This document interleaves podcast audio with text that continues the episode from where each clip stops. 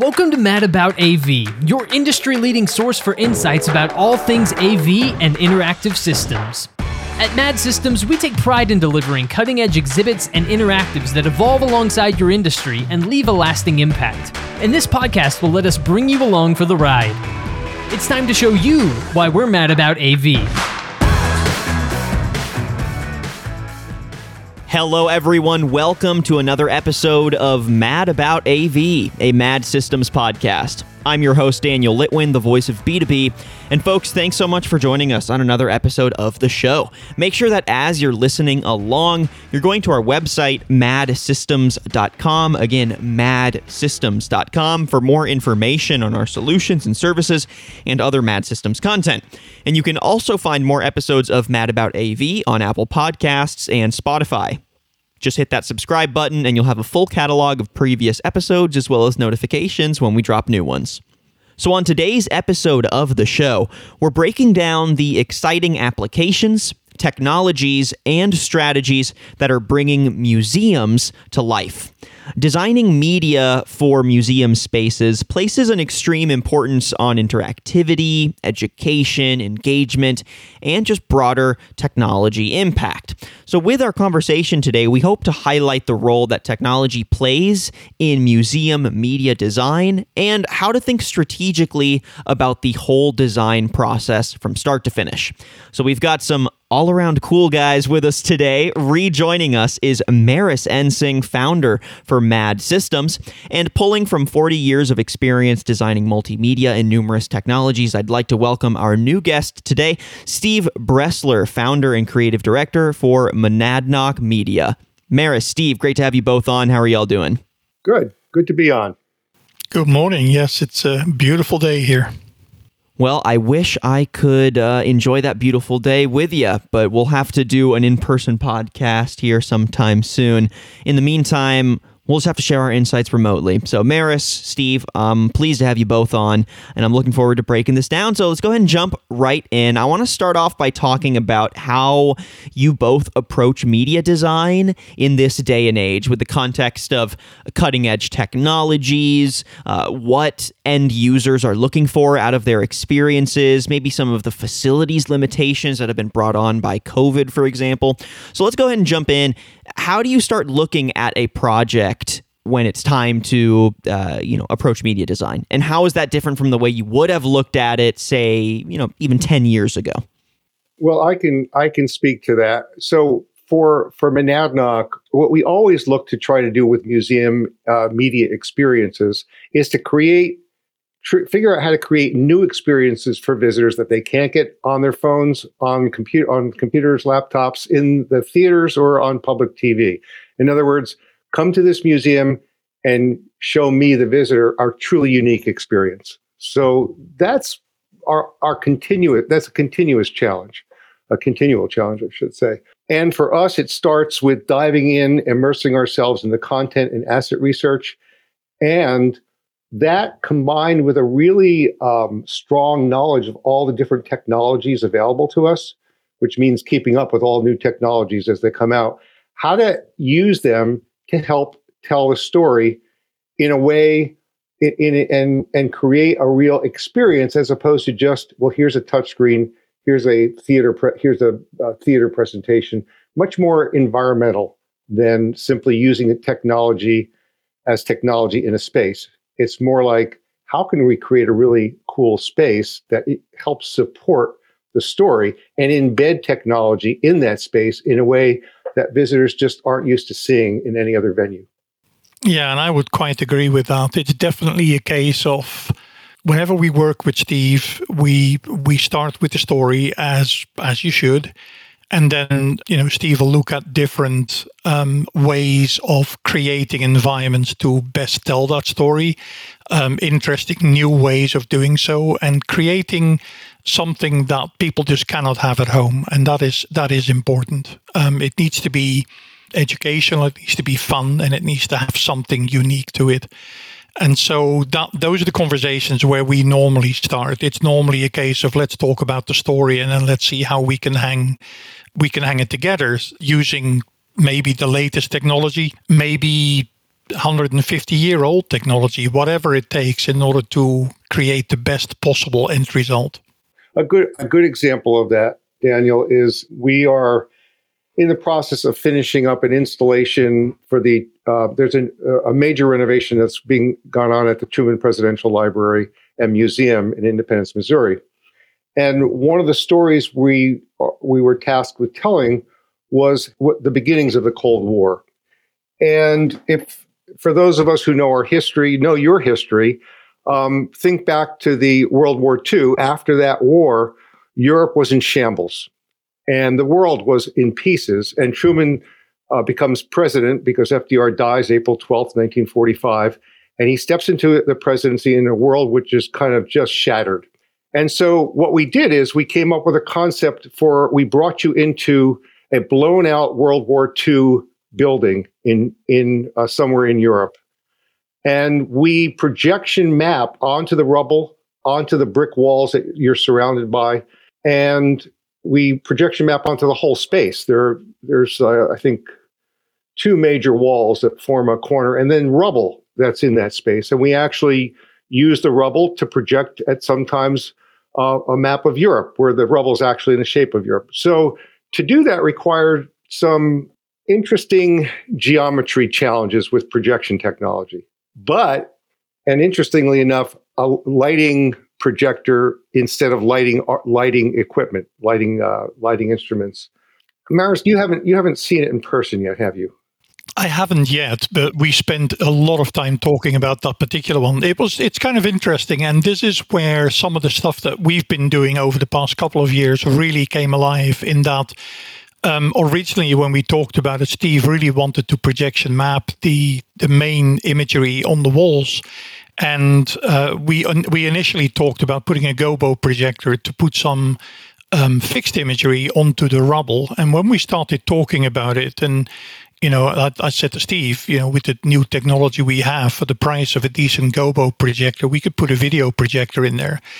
And the difference to the client really became a case of okay, he needs to create some additional media.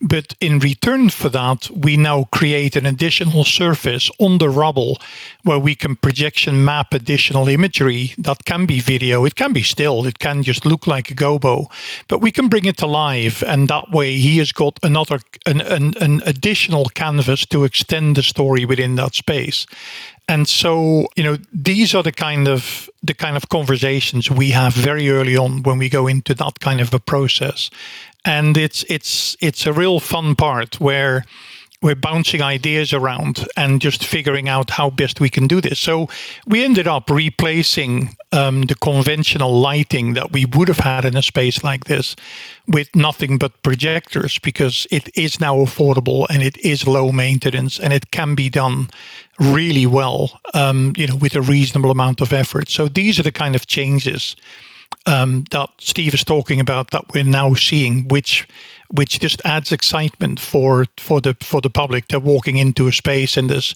more that happens, and it is most certainly very different from anything they would experience anywhere else.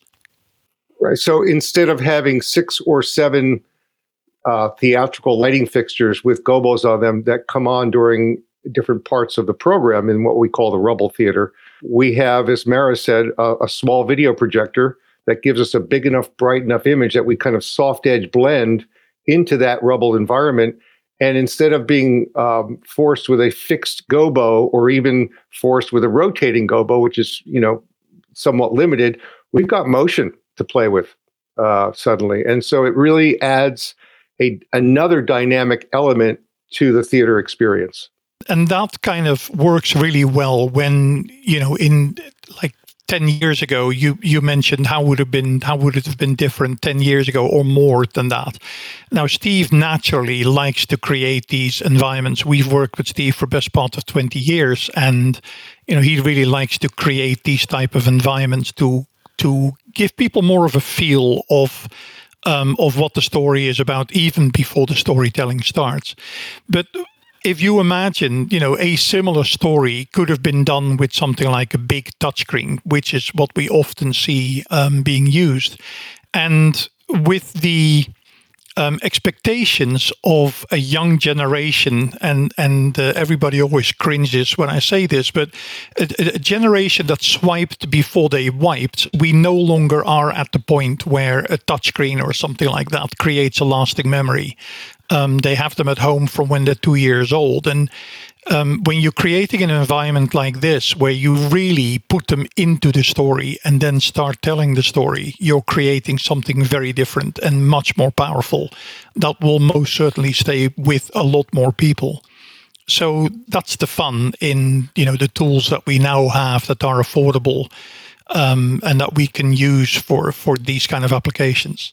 So the challenge is a creative challenge: is how do you use technologies, be that, as Maris said, old or new, in a way uh, that the visitors don't experience them. And there's nothing wrong with touchscreens, there's nothing wrong with big touch tables or touch walls, but how can you create something that's not just a big oversized browser that you can do on, you know, on your phone or, or your iPad or your, or your tablet?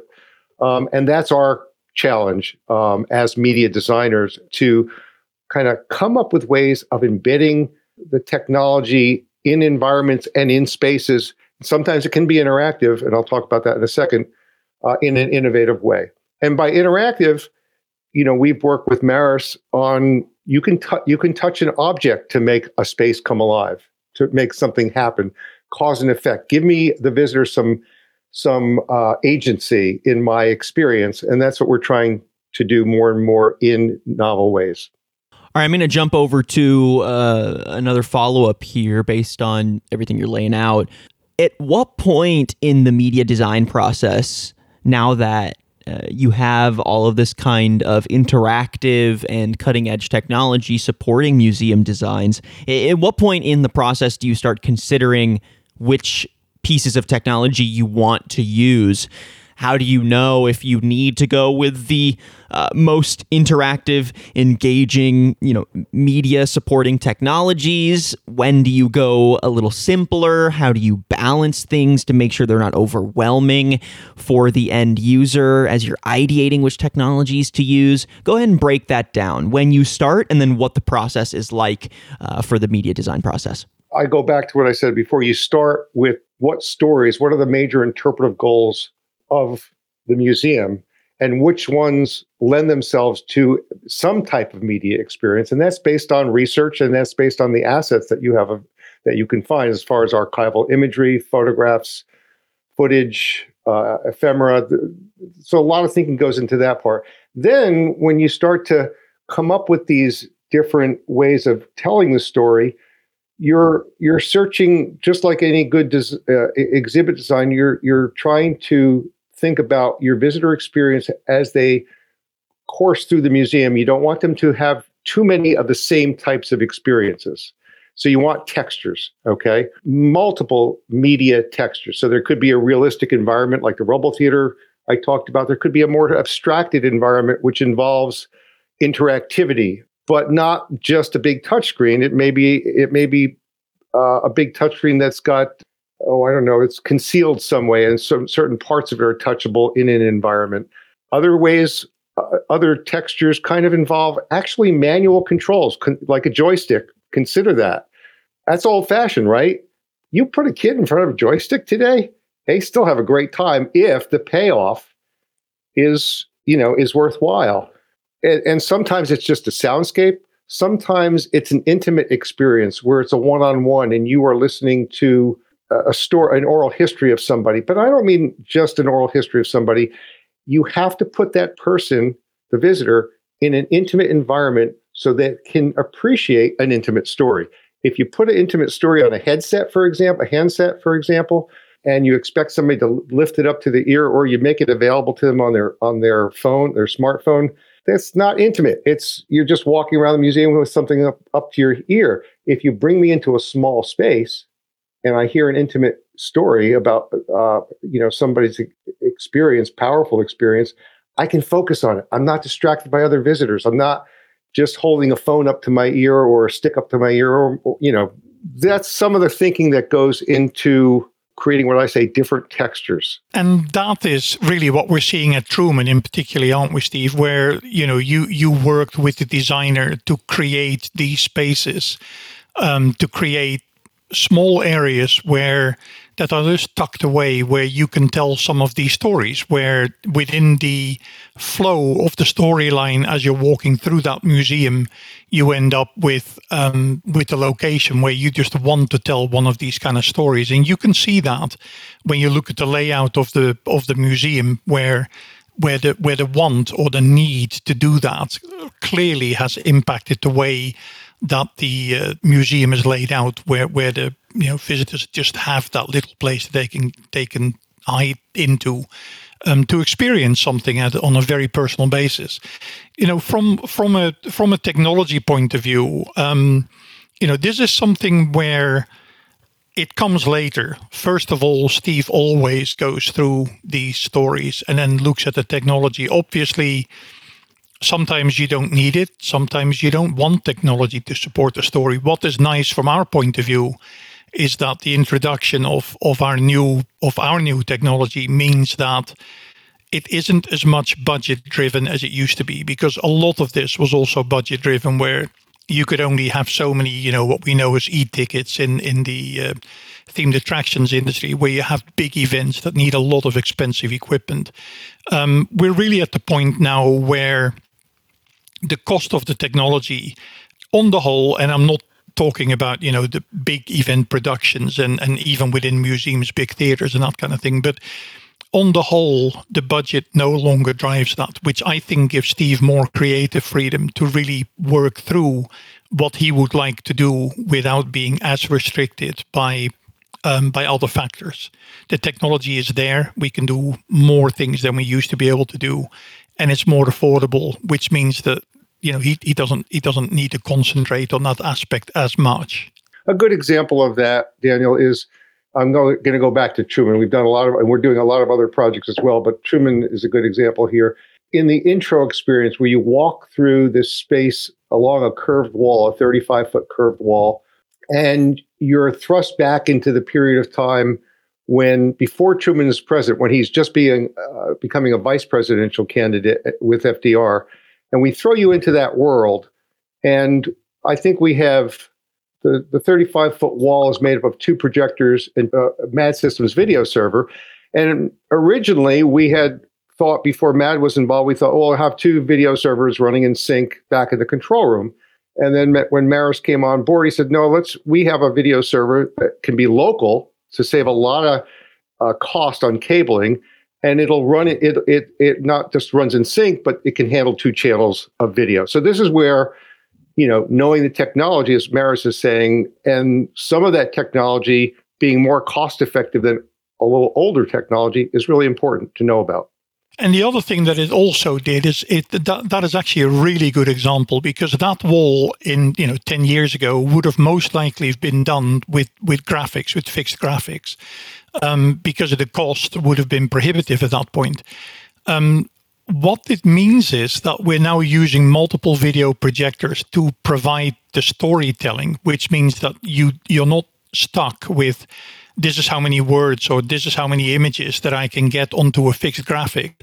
You can actually tell a story um, sequentially, time sequentially, which gives you more of a canvas, which gives you more opportunities, and that is, um, you know, another step towards what we're majoring on at this point, obviously, which is personalized media delivery. Um, once you have a projector, if Steve wanted, or if the client at some point wanted to produce that in another language, their projectors. We're no longer stuck with fixed graphics. If there's an update, if they wanted to tell the story in another way, if they felt that they wanted to add or change something in that presentation, um, it becomes a case of of redoing some of the media or adding some media, and you now have the flexibility of doing things that that you you couldn't have done 10, 15 years ago because the um, the cost point would have been way too high.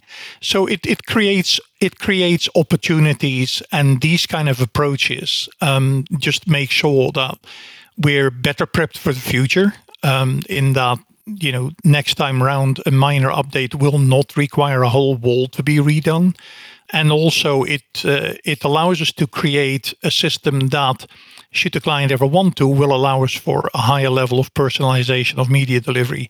In principle when people walk into that introductory area um, if they had said at an intro kiosk hey we'd prefer this in spanish or in chinese or whatever they want it would certainly be possible to switch that whole area over to a different language and present that same presentation in different languages. And that, that is another important thing that you know we're looking at going forward all right, so you've been sharing a lot of insights so far on the podcast on your work together with the Truman Library and Museum, uh, but there's another exhibit within said library and museum that I really want to highlight, and that is the exhibit uh, all about the Berlin airlift, which highlights Truman's uh, go to transportation method during the height of World War II. Uh, I'll let y'all give even more detailed context on the history of it there and how that integrates to the project, but I'm really curious uh, how you approached designing this one exhibit because I think it's a great example of both of your worlds coming together and really maximizing uh, interactivity and technology.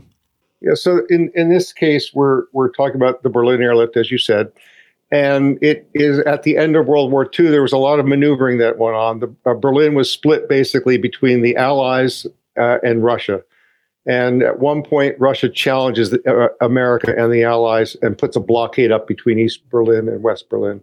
And Truman, Truman's own decision was, okay, we're going to do an airlift. And Stalin thinks that America will only keep this up for a couple of months. It turns out Truman keeps it up for over a year, and the Allies keep it up for over a year, supplying Berlin by air with with uh, food and oil and everything you need to live. So we were asked by the designer in this case because they tried to come up with a solution in their in a kind of a, a, a design world, uh, meaning a, uh, an exhibit that didn't have media.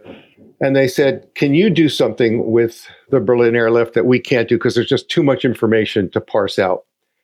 And so we thought about it, and we thought about using a, a, tabletop with the discs, um, the, the capacitive disc that you can place on a table and use and turn the disk uh, to make the table interactive and make different parts of the airlift come alive.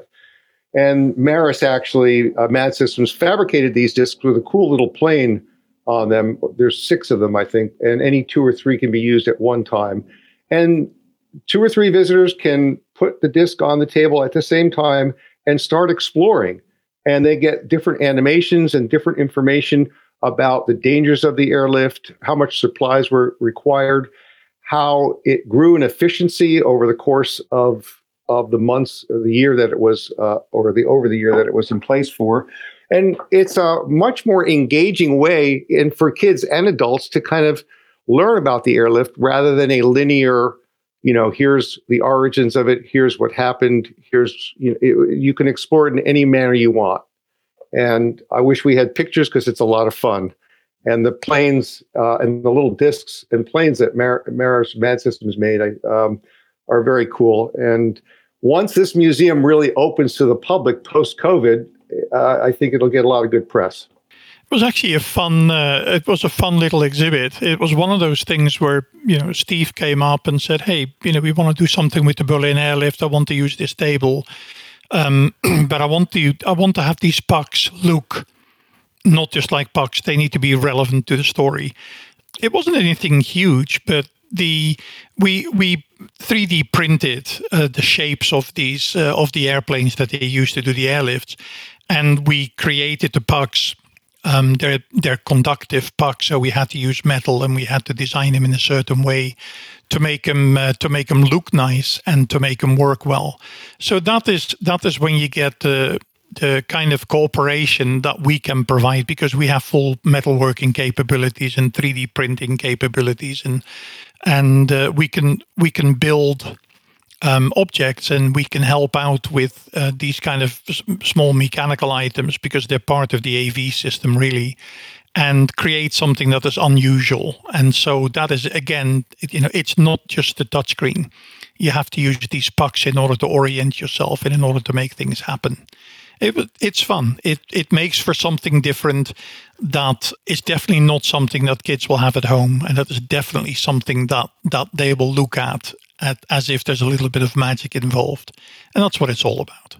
So that was that was good. Let me contrast this for a second. What we try not to do is to look at the, the content and assets and say, "Oh, a video wall would be great here," or a big video uh, a touchscreen table would be great here. We really try to get much more creative about it than just looking at the technology and using the technology explicitly. In other words, the best way I can say it, I, I may, may have said this already, is really try to embed it in your you the visitor's experience as you walk through the museum and make sure there's a lot of surprises oh cool this is neat not so much that the surprise overwhelms the content meaning the nature of the te- the use of technology is so cool that it overwhelms the content you just play with it for the sake of playing but you got to strike that balance of visitors having these different te- experiencing these different media textures as they walk through the museum and you know again if you contrast that with we've got 15 touchscreens in a museum, not we, Monadnock, but if you have, and you have radically different content on those 15 touchscreens, guess what? The form, the touchscreen form, it's still a touchscreen. And no matter how radically different the content is on those screens, to the visitor, they see another touchscreen. And that's what we try to mix it up. That's why we try to mix it up. Actually, there was another one where we did that, isn't it, Steve? The the artillery. Um, we have a, a display oh, yeah. where you can uh, you can have an art, an artillery piece um, where you can change the angle, you can change the uh, elevation, and you can change the charge, and you can basically control this artillery piece and make it shoot. And the fun thing here was that Steve specifically did not want a touchscreen, so we actually created some controls for this uh, for this artillery piece, which is on a monitor. Um, it, the, the whole thing is a video experience, but you're controlling it through physical devices where you have a uh, a crank that will set up the angle, and then you have a fire set up where where you actually get the satisfaction of of fire kind of as as a as an as an experience.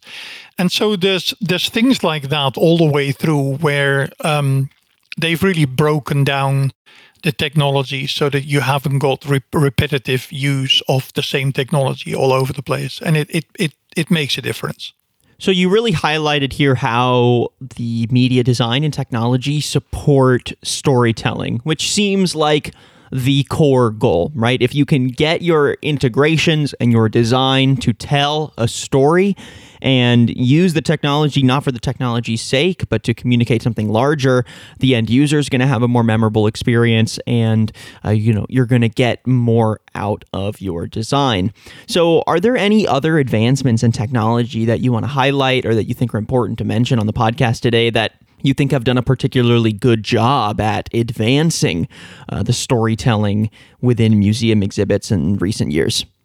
I think that there's um, there's an awful lot going on. Certainly, where we're concerned at the moment. Um, I've mentioned personalized media um, earlier on because it is so important to realize that some of your some of your audience just wants top level information, and that is all they want. Um, some of your audience wants to have deep knowledge. It's actually interesting. Uh, Steve and I both worked with a designer many years ago, Chris Chadbourne, um, who really split this up into three groups. And I can't remember the names that he used now, but it's basically you have the browsers.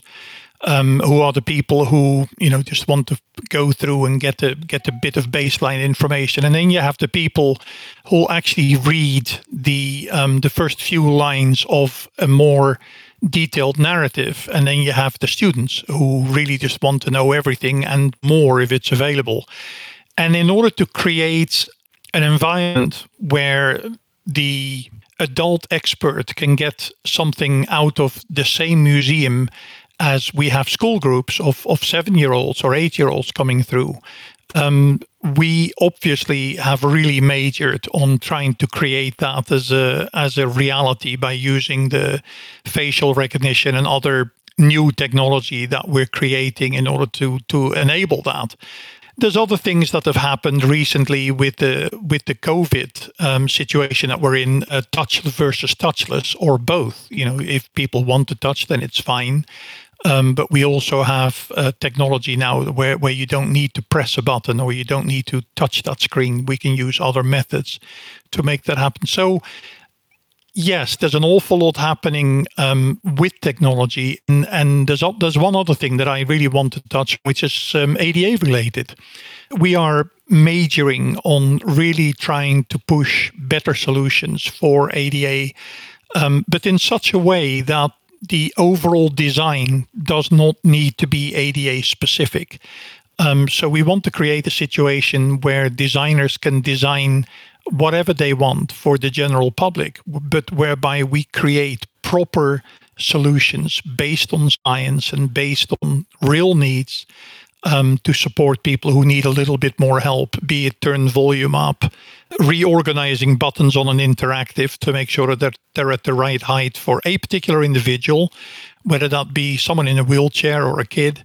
Um, changing to high contrast imagery, uh, dealing with multiple languages, uh, dealing with a guidance system for the blind so that we can actually guide them around the venue and give them a like experience. And we are even currently working on a on a braille reader so that so that we can properly provide information for, for people who would prefer to receive it um, using an electronic braille reader. So the, there's an awful lot of technology that we're currently working on that that when we work with with Steve um, and people like him, you know, really is something that they can integrate within new systems within new environments and and which will help them being able to target more specifically information to the different um, groups of visitors that you you tend to get within museums. Let's quickly get some thoughts on VR and AR, which are always in the conversation as cutting edge technologies and uh, you know have become particularly useful during the pandemic as many experiences have had to go uh, digital. Um, so the technology has I think, become even more mainstream and more integrated, uh, and definitely seen as more of an option by content creators, experience makers. So, how important do you think you know VR and AR is to the broader storytelling technology portfolio? And do you find it uh, to be useful in keeping families and groups of friends together to experience things together and build that kind of community in the experience? What are your thoughts there? It's a good question. And let's just say the answer or answers aren't fixed in stone, but when we look at VR, let's break it apart. VR different from you know uh, virtual reality, different from augmented reality versus versus mixed reality (MR). So let's take VR for a second because VR is about using goggles or some type of headset, um, as opposed to AR, which is more could be more uh, smartphone based. And the challenge is okay if you are in a museum and you create a VR experience in a space it's a one-on-one experience and okay there are just okay to have one-on-one experiences but now you're transporting me via vr to another world. Do i want to come to a museum and be transported to another world? I can do that online at home. I can kind of tie into the same experience and actually museums could make a, a specific vr experience for people at home encouraging them to come into the real museum but in the museum we keep questioning is there a good opportunity are there good opportunities to use vr the wired systems require a lot of maintenance and are delicate because of the fact the cabling involved. And the only thing I've been able to think of is a is a periscope on a submarine where you actually can embed the the goggles in a device and you can look into it. But again, it's an open, it's a good question, and it doesn't. You you're hearing my bias and my thoughts on it, but they're not like this is the way it, it will be always. AR is a mixed bag. So if we're talking about AR that's based on your smartphone in a museum, then the question is do you want your visitors to have their experience in the museum mediated by looking at by another reason to look at your phone? My answer would be I don't think so. However, what about using AR out in the world that uh, where the museum is located to help bring people into the museum? So seeing the past out today in the present that ties into this to, mu- to the subject of the museum as a way of bringing visitors in, that could work very well. Again, you're hearing my biases, not the way it should be or is. Maris, you have some thoughts on that? I certainly have thoughts on it. Um, VR for me is something that in a post COVID world, um, I am certainly not walking into a museum anytime soon and putting a public headset on my face. I mean, that is just not going to happen.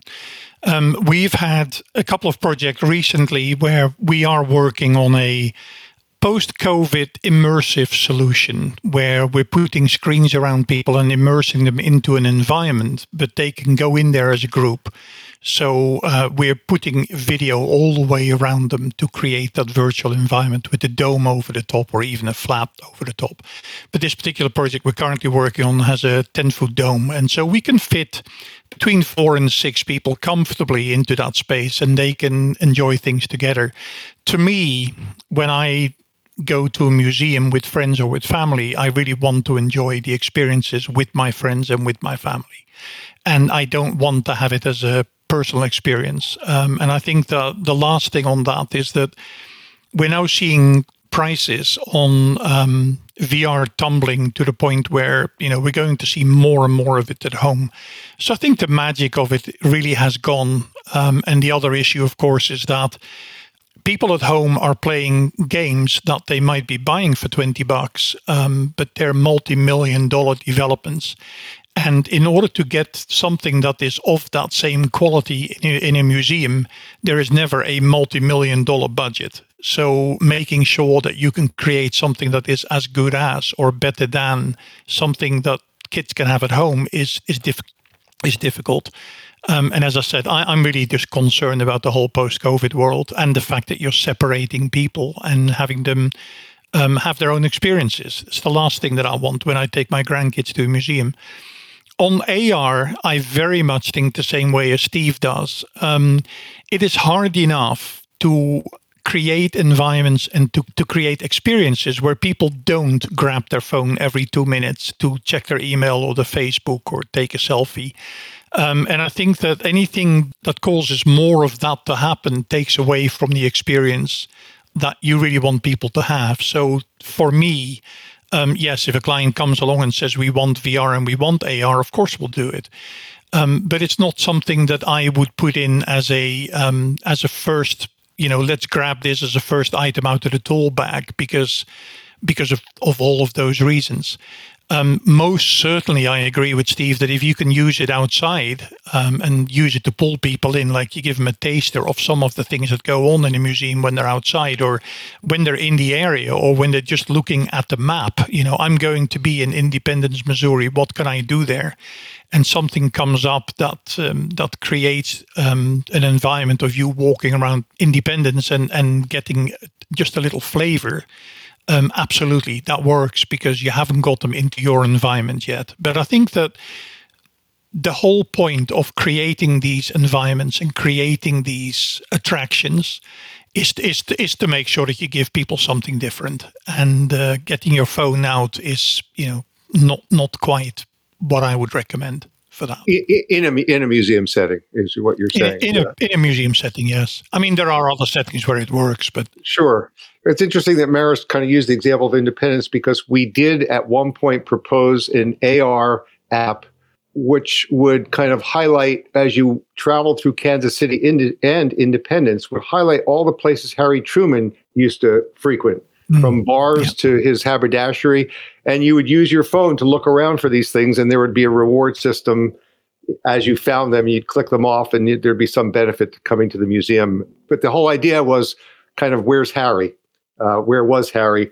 And the more places you could identify where he he was, you might be invited to a, a certain you know function at the at the at the museum at some point. That's actually fun. That sounds like yeah, a good it would idea. have been it would have been great fun, but it had to it it got it was a budgetary kind of constraint. So, yeah. but we have that concept for other museums in our back pocket if it's appropriate. All right, Maris, Steve, we're just about done with our conversation for the day. So thank you both so much for your insight so far. Uh, just last question Is there anything we haven't touched on in regards to media or multimedia design and integration that you think is particularly important or timely uh, for today's museum installations? And uh, why should we be keeping those things a priority? There's one thing that we haven't touched on, and that is the advantage that designing media for museums has over trying to design something for multi-platform uh, use. And that advantage is you know as a designer you can help determine exactly where the visitor will be the size how close they'll be how uh, to an image meaning to a screen to a projection doesn't have to be a screen a projection where they will be in relation to sound so you can really customize and tailor your experience to the specific environment you don't have to dumb it down to uh, be uh, to work on the broadest the greatest number of platforms it's specific for that museum that's a wonderful thing. It's liberating to know, to be able to design, knowing where your visitor is going to be, how big the image is going to be, how the sound, what sound they're going to hear, what kind of atmosphere you're going to create. And you don't have that when you're when you're trying to produce documentaries or or for online experiences or, or even for phone your phone experience. Or you, I guess you do know that for a phone experience. It's it's really interesting actually, and it's something that we're we're taking advantage of when it comes to our technology. It's it's it's kind of funny. Um, we developed, uh, as you know, Steve, we developed the multitasking mm, polyphonic audio units that we have and uh, the guys have you know the guys have developed uh, or originally developed a really nice stereo unit and it worked really well. And i've always wanted to expand that into multiple channels because uh, partly because of the work you and i have done and the things we've spoken about where we really want to sub, you know, we, we really want to immerse people within a sound field or an environment. Um, one of the first um, public shows that we did uh, using this technology um, is the is the March, um, the uh, exhibition about Martin Luther King and the civil rights uh, organization that opened uh, just before COVID started, actually in Chicago. I'd always been asking the guys, hey, you know, let's let's do a version of this that is that is multi-channel. And they'd always resisted it and go like who who who cares about this? Um, and in the end um, i really just said look i want to try it. Let's do it. So they did it and i came back from a trip somewhere and i had had um, i'd set up a channel an a channel system in our um, edit suite and I came back, and the guy said, um, "Oh, you want to uh, you you you want to go and sit in the edit suite? We've we've done an A channel version, and it really is actually rather nice, being able to put audio all the way around you. You, know, you can you can fly something over. You can have birds in the trees. You can have a bird land. You can have a helicopter fly over, do a circle, and land in front of you and do all these kind of things. So it kind of reminds you of like uh, one of the new Dolby systems, and it's exactly what Steve says. the The issue with that for a lot of people is costs. It's too expensive to implement for something like a museum with all the licensing and or origination fees to do something like that. But because we only have one theater that we're going to run this solution in, it's fixed and therefore we don't need to have all the complications that go with some of these multi-channel audio systems.